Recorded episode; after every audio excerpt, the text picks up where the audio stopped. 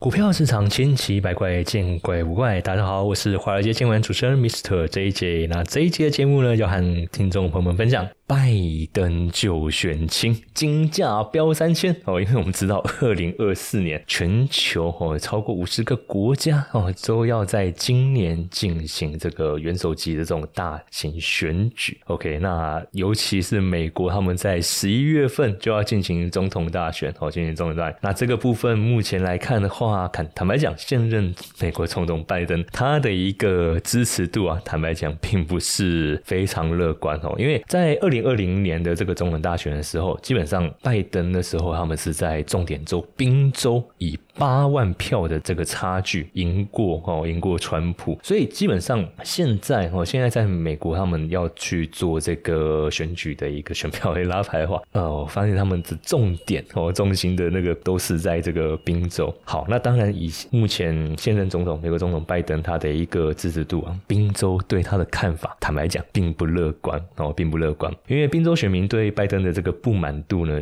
都超过哦，都超过满意度百分之十以上。那不满意呢？现在已经飙到六十一 percent 哦，而且根据他们联邦基金会的一个调查，有三分之一的登记选民都说，二零二四年那我，二零二四年谁会投票给拜登？但是呢，有四十六 percent 的选民则会拒绝投给拜登，那不愿意在大选的时候投给拜登的民主党有十五 percent。哦，那因为宾州是美国的一个重点关键州，哦，重点关键州。刚才前面也和观众朋友们分享，基本上你总统大选如果要赢，哦，宾州的这个票仓 票仓是非常重要。好，那当然以拜登这样子执政这几年的一个下来来说，然后现在美国的民众对于他的一个满意度，刚才就宾刚才就宾州的一个调查来说，坦白讲，并不是非常乐观。好，那密歇根大学消费者心的一个调查，他们也显示说，目前来说。目前啊，美国的一个高物价哦，美国的高物价基本上让美国民众的一个生活成本是急剧攀升哦，因为二零一零年当时的一个低通膨、低利率的一个环境已经不复存在了哦，那呃，美国民众必须想要得去适应这样子的一个状态。好，那当然联准会的这一个总裁哦，就是其中一个分行的一个总裁，他们在十一月的时候有提到说，二零一九年以来的这个平均时薪啊，哦是。是上涨了二十一 percent，然后二十一 percent，OK，好，但是呢，如果衡量美国的这个房价来说的话，好，美国的房价却是。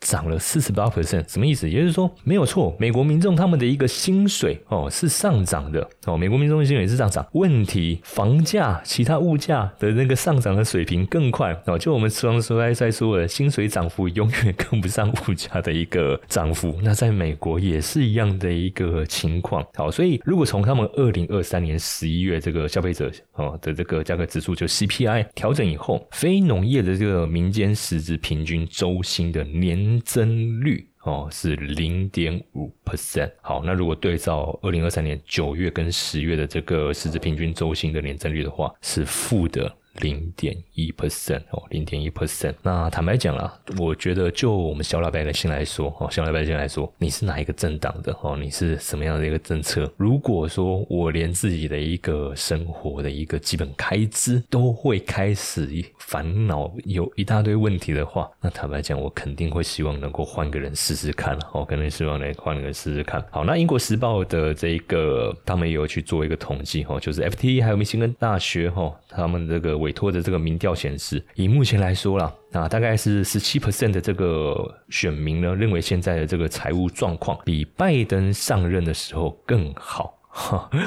然后呢，这个呃百分比是高于十一月的十四 percent。那调查呢是在二零二三年的十二月哦，十二月五号跟六号两天的时间，透过线上进行。好，那坦白讲，就是拜登的一个选情啊，真的就是一个进入告急的一个状态。好，那美国民众目前的一个生活，我们也从一些其他的，包括消费数据的部分哦，来去做一些了解。包含像 Mastercard 和万事达卡他们。在二零二三年，二零二三年年底的时候，有去做一份统计。今年美国他们的一个假日季哦，假日季的一些零售销售的增长哦，显然跟过去几年相比是表现比较差的哦。当然，因为消费者变得比较挑剔，然后去寻求一些 CP 值比较高的一个促销品。很简单的一个逻辑，当我可支配现金哦啊，如果用更白话一点来说的话，就是我的钱包我能够花的钱变多的时候，坦白讲，我买东西我不会有什么太多的一个犹犹豫哦。就是我们在选购商品的时候，我们就会变得是哎，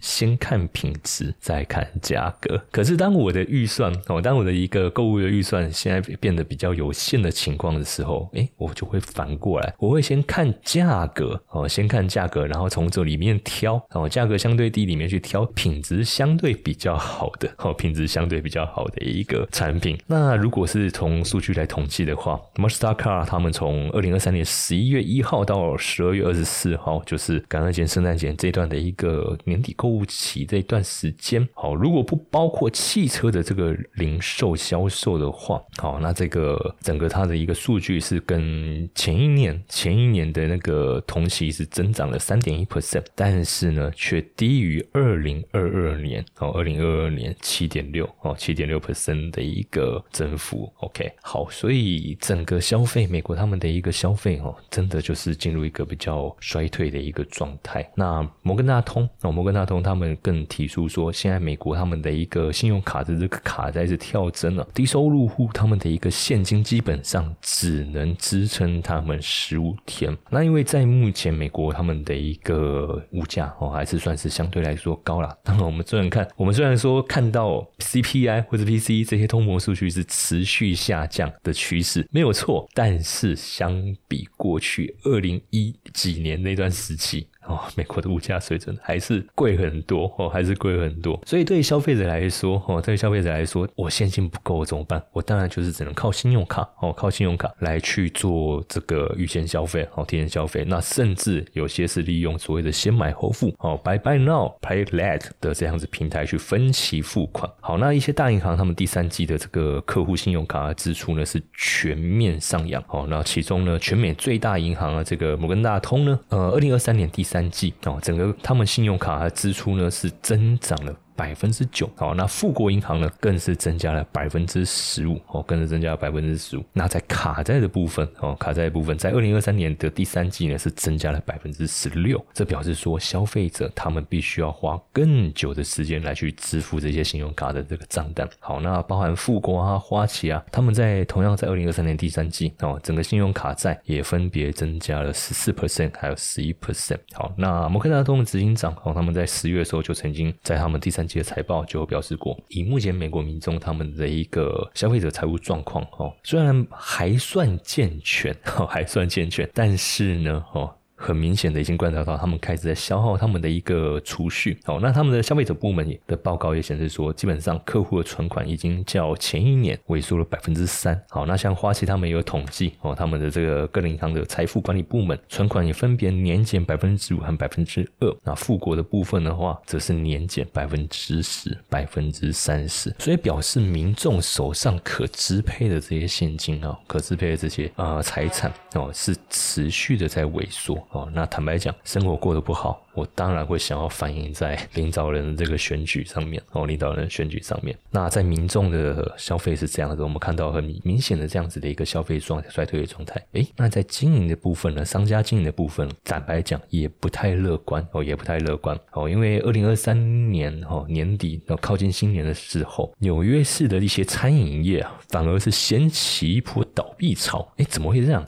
照理说哦，照理说就我们的一些呃，就我们的一个认知啊，普遍。认知跨年的时候应该是 happy，大家出去哦，出去聚餐，跟朋友家人出去聚聚餐的一个非常好的一个活动的一个时间点，哎，怎么反而纽约市哎，全球的数一数二的大城市，然后餐饮。餐厅哦，陆续的宣布倒闭。好，那当然根据他们呃一些美食的一些媒体啊去统计，光在十二月八号到二十号之前，这个这段时间，哇，投资朋友们留意一下，十二月八号到二十二号这段是 Christmas 的前夕啊，也就是说要准备欧美啊，基本上是要准备过长假哦，就是一个比较放松哦，比较想要去从事一些休闲活动或者一些聚会活动的一个季节了。哇，结果这段时时间，纽约市就有十二家哦，十二家，而且是有规模的哦，还不是那种个人哎，我比如说我自己开一个小站，不是，都是一些有规模的这些餐饮餐厅去歇业。那其中多数是披萨店、意大利餐厅，然后有一半是美食云爵，都集中在这个位于他们这个东村，进入歇业的状态。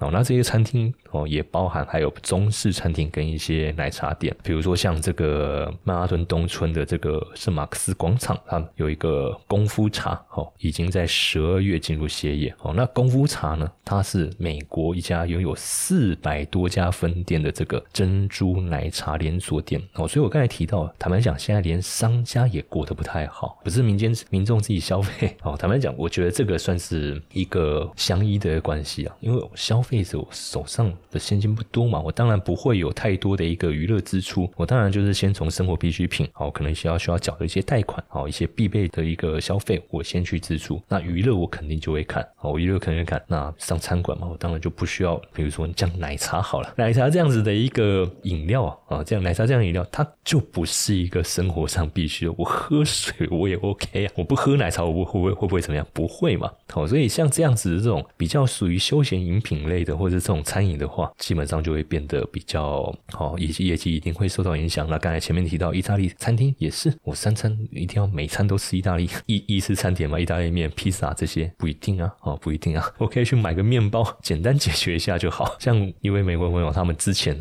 中餐其实他们坦白讲，他们在吃饭上面哦，坦白讲有几餐还真的不会太讲究。对，像有一次我们开会下来嘛，我想说，哎，哦就去附近餐馆吃个饭，哦没有，我就那个一份 potato 的那个。薯片，然后加一杯可口可乐，就这样解决了。他说：“你是想要模仿巴菲特吗？”没有，这是我的，这就是我的一个习惯。哦，那我说，那那你什么时候吃正餐？哦，晚餐，晚餐的时候，我们下班的，我下班的时候，我会就我就会吃的比较正式，正式一点。好，那当然回到现在这样子的一个情况来，纽约当然他们的一个这些餐饮业哦，餐饮店，而且都是属于这种连锁系列的哦，连锁系列这些餐厅餐饮业者哦，都陆续的倒闭，而且还是在年底最有机会去冲业绩的这个时期，然后宣布倒闭哦。所以坦白讲，以目前来说，整个美国的一个状况哦，真的是不怎么好哦，真的。是不怎么好，所以可以想象到为什么拜登他的一个支持度啊，哦，选情真的是持续的告急。好，那在这样子的一个环境之下，哈，为什么民众的一个消费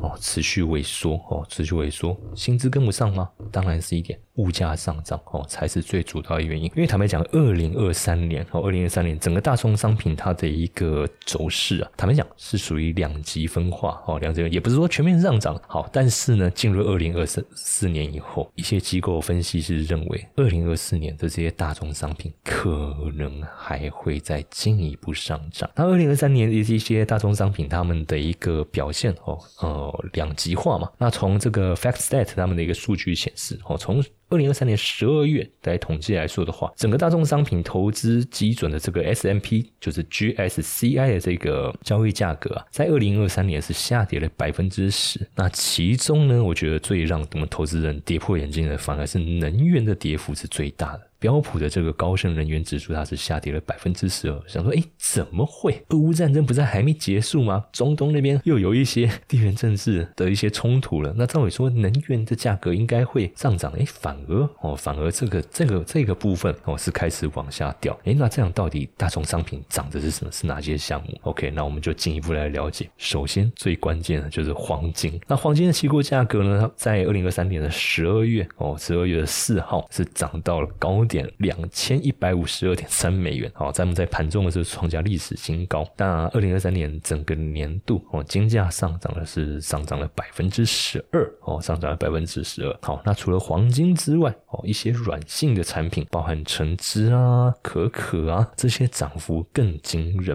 哦。以橙汁来说，好，冷冻浓缩这个柳橙汁，它的这个期货价格在十一月的时候是触及一磅四点二五八美元的历史新高。那年度整个上涨的幅度是八十 percent，我们可以想象橙汁，我不就一杯 一杯柳橙汁吗？或是铝箔包，哦，这是柳橙汁涨了八成诶，涨了八成。有的时候原本一个好一一杯十块的柳橙汁，以后可能要用十八块才买得到。OK，那可可期货呢，涨幅也蛮凶。可可是什么？就是我们巧克力里面最关键的那个原料哦。所以明年的情人节的巧克力可能。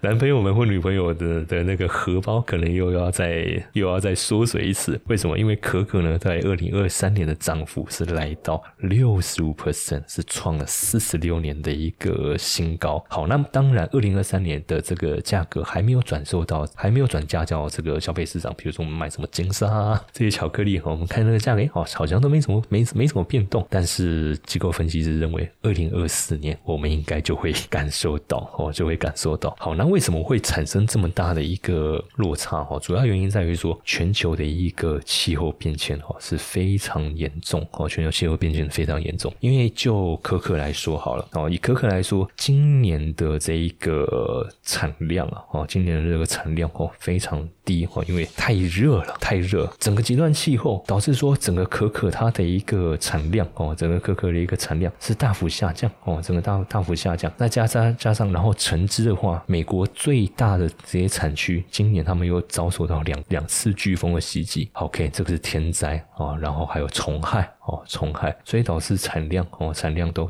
大幅的下降。所以这一些项目。那我这些项目是在二零二三年的时候，哦，二零二三年的时候涨幅比较显著的，哈，涨幅比较显著的几个大宗商品，哦，包含黄金、橙汁，还有可可，哦，还有可可，那当然还有橄榄油，这些也是。好，那让我们投资人以跌破眼镜的反而是能源，能源表现相对来说比较差，哦，为什么？因为从美国能源情报署他们在去年底二零二三年年底的时候，这个月度报告显示，再生能源啊，再生能源的一个提倡导致。天然气、煤炭整个表现哦，表现哦最为差劲。从这个 IC 的这个欧洲欧洲期货公司的数据显示哦，截至呃二零二三年十二月底哦，整个煤炭期货年度下跌是跌了四十八 percent 哦，四十八 percent。好，那原因很简单，就是因为目前各国政府都要推干净能源，哦，都要推干净能源。那美国能源署呢，他们在最新的报告哦，就调查说，整个联合国气候变化大会上哦，有两百个哦，两百个国家哦达成协议，就是要逐步淘汰这个化石燃料。那天然气哦，天然气的期货也因为这样子的影响，整个下跌了四十四 percent。好，那除了美国他们自己的一个产量增加之外，哦，因为他们就是要对抗俄乌战争嘛，那俄罗斯。现在之前是对欧洲哦，欧洲做部分的一个断天然气做断供，那美国他们就是去用这个产量弥补，好，结果产量上来之后，没想到发现，哎，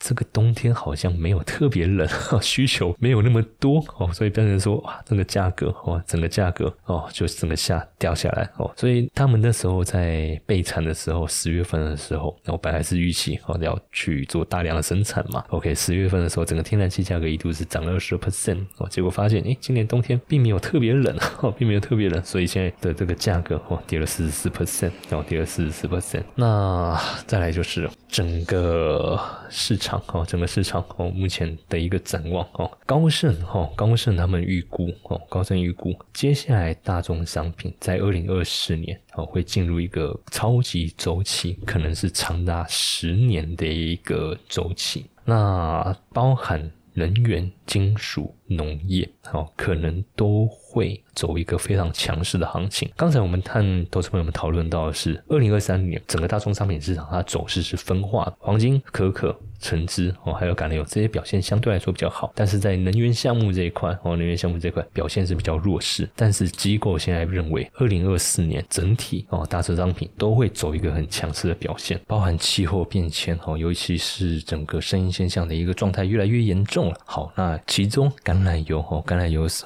的影响也非常严重哦，因为以橄榄油来说的话，呃，他们的一个产区大部分都在南欧地区哦，那欧洲整个地区的话，算是一个高纬度哦，算是一个比较寒冷的地方哦。但我们知道，欧洲在二零二三年气候是异常的炎热，异常的一个炎热。好，那就橄榄油来说好了，二零二二年哦，二零二二年大概三点七公斤的这个橄榄啊，可以榨出一公斤的橄榄油。好，但是二零二三年情况严重到什么程度？大概要十公斤哦，才能产出一公斤的橄榄油。OK，那为什么？原因是因就是因为整个气候哦，整个气候变得越来越严峻哦，越来越严峻，不适合橄榄生产。好，那结出的那个橄榄，它能够榨出的那个油的那个量哦，相对来说就少很多。那一些当地民众甚至更表示，过去他们在采收橄榄的时候，是还要生火哦，去生那个引火来取暖，然后边采橄榄。现在居然是顶着大太阳在采收橄榄，所以气候的影影响当然就非常严重嘛。那产量不够，价格上涨，更造成一个恶性循环的现象，就是有盗采者我去把橄榄农他们的那个树啊。直接锯掉，直接搬走，哇，那是这样子，整个它的一个市场价格又被破坏掉了哦。为什么？因为这些盗采者他所出生的这个价格，肯定肯定不会比这个正规的这个通路哦要来的更正规哦。所以现在橄榄油它的一个价格哦，它的橄榄油价格是涨得非常严重哦，涨得非常严重哦。那因为就正规生产的这些农啊农业的这些生产商哦，他们预期整个产量哦会将损失大概八到九成。所以很多农民在二零二三年哦都不打算收成哦都不打算收成哦那变成说整个产量又进一步的下修哦那橄榄油嘛哦这个算是我觉得因为近年整个人们在饮食的一个习惯啊都会出现一些比较怎么讲就是比较偏向想要走一个健康的一个饮食生活那橄榄油哦又是标榜的是属于比较健康的一个油品像我们家我们现在自己在煮饭。那种煮饭我们也都是用橄榄油。那现在一瓶橄榄油大概我们都是买那种两三百块的那种，哦，两三百块那种那种油。好，那如果说二零二三年去年底哦，整个橄榄油的一个产量大幅下降的话，那会不会哦，在今年也开始反映到？哦，消费市场哦，这个部分。那除了油之外，现在大家每天都会喝一杯的那个咖啡也是一样哦，也是一样。因为咖啡算是我们上班族的一个精神粮食。每次打卡完哦，第一件事情哦，先就定位看 email 的同时，先去泡一杯咖啡啊，有一杯咖啡啊，闻一下啊，整个精神定下来以后，开始哦，进入今天的一个业务，进入战战斗状态。好，可是当然就是二零二三年，我们都知道很热哦，很热哦。OK，然后降雨模式又非常极端哦，所以全球这个咖啡的这个种植地啊，哦，种植地也开始萎缩了哦，也开始萎缩。现在连雀巢都在警告，咖啡豆都快种不出来了哦。那可能到了二零八零年了，大家就喝不到阿拉比卡的咖啡，都会变成是比较耐旱、耐虫害的这种罗布斯塔豆哦，罗布斯塔豆。那甚至如果气候状况再恶化下去，搞不好连罗布斯塔豆都很难哦，都很难去种植。那因为整个咖啡它的一个价。价值是两千亿美元的一个产业。好，那目前我们大部分所喝到都是属于阿拉比卡咖啡的品种。哦，那如果是即溶的话，哦，即溶咖啡的话，就是那种粉状泡的，大部分是使用那个罗布斯塔。那二零二二年，整个拉比卡咖啡的一个热带经物经济作物，哦，因为气温升高，那豆类坦白讲是最容易受到气候变迁的一个影响，所以整个生产地哦是不断的在缩小，那我不断的在缩小，所以一些生产商就开始改去使用这个罗布斯塔咖啡哦来取代阿拉比卡。那目前呢，哦，整个哦每年生产八千万袋的这个罗布斯塔咖啡呢。呃，世界咖啡研究中心哦，在二零二三年十月的时候也指出，不断增长的这个消费汽车还有这个气候变迁的一个影响生产，可能二零二四年会面临高达三千五百万袋这个罗布斯塔这个咖啡豆的一个短缺啊，哦，短缺就是因为种植地哦越来越少。那现现在目前罗布斯塔最多哦种植最多是在越南哦，在越南，可是呢？哦，可是呢，现在连越南哦，连越南他们也都不种咖啡，哦，还跑去种其他的农作物哦，所以雀巢就警告，如果再不赶快解决气候变迁的问题，从现在起，right now，哦，各位听到这期节目的这个趁这个时间转起，三十年之后。哦，三十年之后啊，目前所有的这个咖啡种植地大概有一半再也不适合种植咖啡树哦，再也不适合种植咖啡树。好，所以接下来我们可能除了油、咖啡哦，咖啡这些我们生活上的一些啊粮食啊哦粮食，可能都要面临哦更严重的一个涨价状态哦，更严重的涨价状态。那刚才前面讲的这个都是属于民生嘛哦，都是属于民生哦，大宗商品的部分，机构认为。哦，在气候变迁的一个影响之下，这些大宗商品它的价格哦只会越来越高。那再来就是黄金的部分了，哦，黄金部分。好，那黄金跟气候变迁总没关系了吧？总没关系。好，问题在于说，二零二四年哦，二零二四年今年哦，今年已有五十个国家要举行大选哦，要举行大选。那在这些选举的一个过程之中，会不会再进一步的刺激地缘政治的一个冲突升温？因为最后这些国家来说，哦，就这五十个国家来说，有哪些地区？台湾就是一个，印度。印尼、墨西哥、墨西哥、咖啡、手里南非、美国，好，还有欧洲议会，哦，欧洲议会的七十二个成员国在内，有五十几个国家都要举行选举。那这里面有二十亿，哦，二十亿多，二十多亿，哦的人要去投票所投票。那这些国家整个它的一个经济产值是在目前全球百分之六十。哦，百分之六十，所以政治如果进入一个比较不稳定的一个状态，肯定对经济也会影响。好，那二零二四年最大的这个选举是在印度举行。那印度这个国家呢，哦，当然跟中国目前就是在争夺世界制造中心的这一个地位，而且他们就边界边际啊手里边界的一个问题，哦，就是国界的这个问题，其实跟中国也是一直哦处于一个争执的一个状态。那再来就是我们台湾自己一月十三号马上就要进行总统大选了，哦，马上就要进。东大选，那台湾的台海问题其实一直都是美国跟中国在政治上面哦，政治外交上面的一个非常重的一个问题哦，非常重的一个问题。OK，墨西哥呢投哦，墨西哥的政政治会对能源哦，还有外国投资哦产生 一些转变。那当然，我想最具影响性的。还是今年十一月美国总统大选，好，那因为美国总统大选，坦白讲，拜登的民调，哦，拜登民调现在确实是属于一个比较不乐观的一个状态，而且川普现在又喊出来要出来竞选了，哦，那会不会在这样子的一个情况之下，哦，整个啊美国的一个政坛又变色，哦，美国政坛又变色，好，那在这样子的一个地缘政治不安稳的一个情况下，黄金，哦，黄金接下来就会变成，哦。投资人比较留意的一个大宗资产项目。好，那当然黄金它的一个上涨不是只有地缘政治风险哦，因为就地缘政治风险来说，呃，支撑金价哦最关键的一个因素还是实质利率哦，还是实质利率。实质利率哦，如果是进入正利率的话，那基本上对金价是属于比较不利的哦，比较不利。为什么？因为黄金我们都知道不会生利息，你买一块金条，你放在那个地方，过了一百年之后，它旁边不会给你一个小金块哦。那这样讲一百年。可能太夸张了啊！但是它不会有任何立即产生哦，它多少就是多少，它只会有价格的一个增减。但是如果今天是一个利率高的一个环境的话，哦，比如说呃美元利率哦，可能五趴五点五点二五 percent，我去存美元，我还我还还有一个固定的一个收益在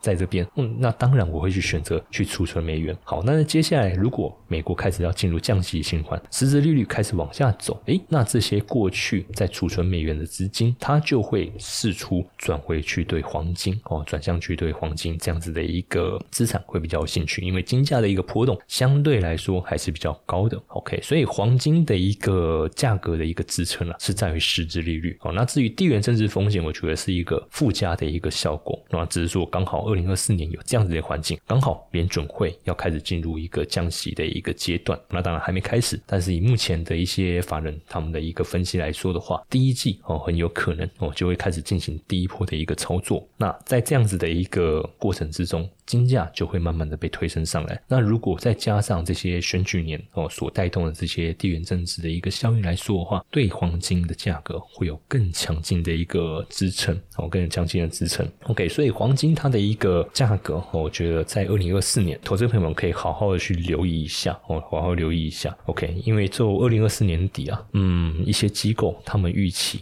哦有机会每盎司可以达到两百二十五美元哦，那高盛。哦，高盛他们算是比较保守，高盛的预期大概预估大概是可以到手里，刚才是两千，我刚才讲了两百，应该是两千两百五哦，两百千两百五十美元，这个是瑞银集团所预估的哦，有就 UBS。那如果是高盛的话，他们预估的价格是两千一百七十五美元哦，两千一百七十五美元。那二零二三年的时候，其实世界黄金协会他们就有统计，就二零二三年一月到九月，全球央行哦，全球央行其实也在买进黄金，那买的量哦。是是达到八百吨，好，八百吨，创下了二零二二年的同期新高啊。那因为二零二二年当时整个全球的一个地缘政治风险哦，是处于一个比较白热化的一个状态哈，不管是俄乌冲突、中东、南海、台海这个部分，那再加上美中现在已经是很明确的。哦，进入一个对立状态，政治对立状态，当然还没有到军事冲突的程度，但是他们在政治对立的一个升温，都会促使哦各自阵营的这些国家，那我想要做一个哦资产上的一个储备，黄金上的一个储备。OK，所以在二零二三年的上整个一到一到一月到九月啊，各国央行都在不断的买进黄金，哦，不断的买进黄金。OK，那二零二四年哦，接下来进入到。大选年，然后大选年，那这些地缘政治哦，地缘政治的一些风险有没有可能在对金价形成一个支撑？那我觉得这个是我们今年可以好好的去做观察。好，那以上呢就是这期华尔街见闻想要和听众朋友们分享的内容。那接下来我还有一个很重要的讯息要和大家分享，那就是我们在一月份即将举办一场大型的抽奖活动。那奖品呢，目前我看到有百货公司的一千元礼券哦。OK，所以到时候呢，我们活动办法出来之后，都会在节目还有我们各个平台去做公告，所以也请听众们持续收听我们的节目。那到时候活动公布的时候呢，也欢迎大家帮我们把节目做分享。那也祝大家可以顺利抽到自己喜欢的奖品哦。